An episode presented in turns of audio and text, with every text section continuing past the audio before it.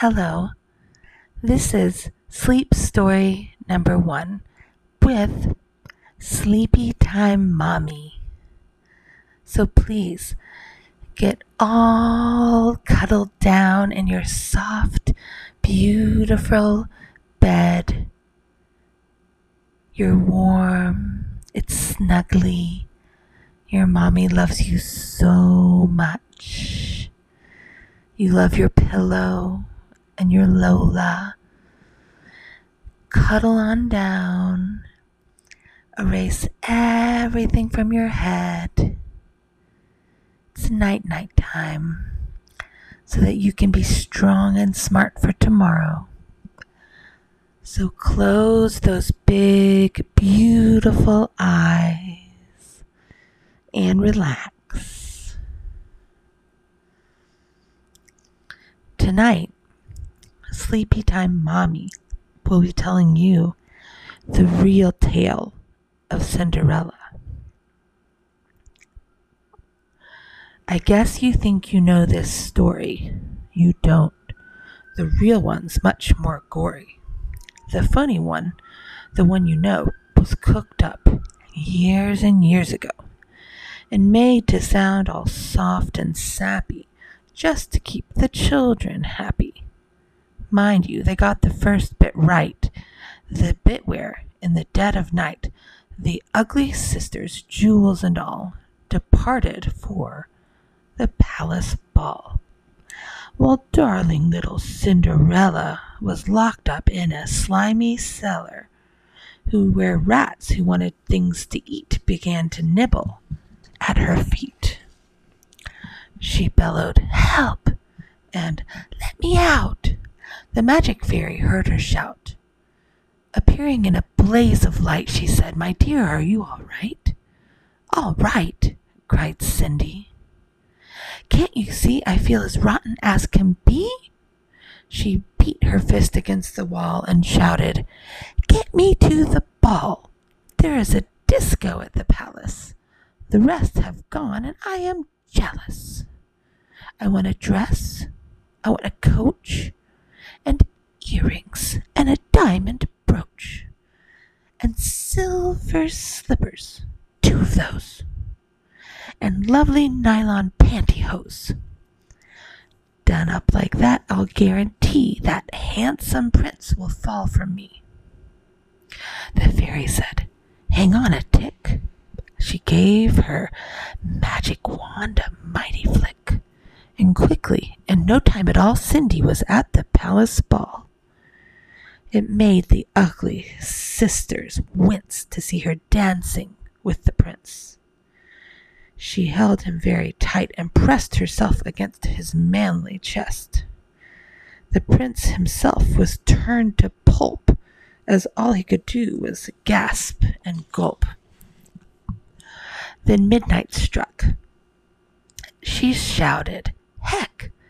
I've got to run to save my neck.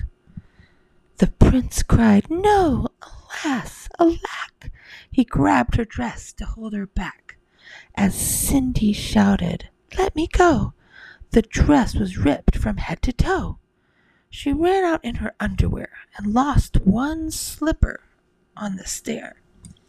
The prince was on it like a dart. He pressed it to his pounding heart. The girl this slipper fits, he cried, tomorrow morn shall be my bride. I'll visit every house in town until I've tracked that maiden down. Then, rather carelessly, I fear, he placed it on a crate of beer. At once, one of the ugly sisters, the one whose face was blotched with blisters, sneaked up and grabbed the dainty shoe and quickly flushed it down the loo. Then, in its place, she calmly put the slipper from her own left foot. Aha! You see, the plot grows thicker, and Cindy's luck starts looking sicker. The next day, the prince went charging down to knock on all the doors in town. In every house, tension grew. Who was the owner of the shoe? The shoe was long and very wide. A normal foot got lost inside.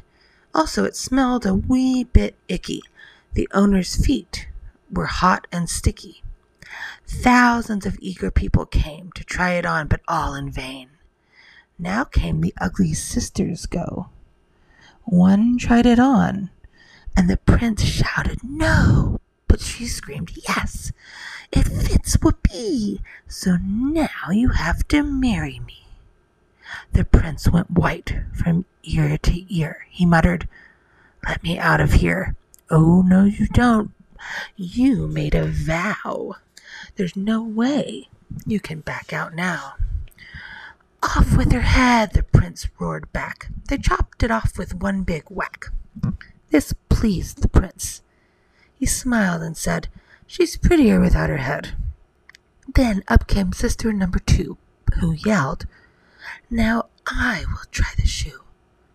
Try this instead, the prince yelled back and swung his trusty sword and smack. Her head went crashing to the ground. It bounced a bit and rolled around. In the kitchen, peeling spuds, Cinderella heard the thuds of bouncing heads upon the floor and poked her own head around the door. What's all the racket? Cindy cried. Mind your own biz, the prince replied. Poor Cindy's heart was torn to shreds. My prince, he chops off heads. How could I marry anyone who does that sort of thing for fun? The prince cried, Who's this dirty nut? Off with her head, off with her nut. Just then, in a blaze of light, the magic fairy came in sight. Her magic wand went swoosh and swish. Cindy, she cried, come make a wish. Wish anything and have no doubt that I will make it come about. Cindy answered, Oh, kind fairy, this time I shall be more wary. No more princes, no more money. I have had my taste of honey. I'm wishing for a decent man. They're hard to find. Do you think you can? Within a minute, Cinderella was Cinderella was married to a lovely feller, a simple jam maker by trade, who sold homemade marmalade. Their house was filled with smiles and laughter, and they were happy ever after.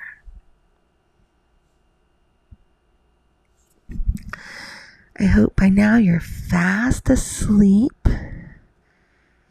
If not, I can just start to tell you the 1,600 reasons why I love you.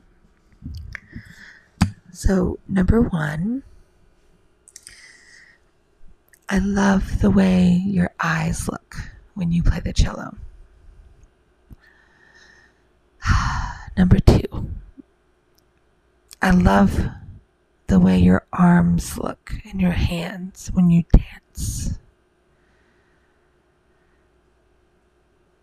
I love the way you sing and the way you just open your voice and it sounds so beautiful. I love the way you touch my skin and how we still have a connection from when you were born. When you were a baby, all you wanted to do was rub, rub, rub, rub, rub my arm. And the fact that you still rub my arm, it makes me so happy. I love you. Have a good night. Sweet dreams.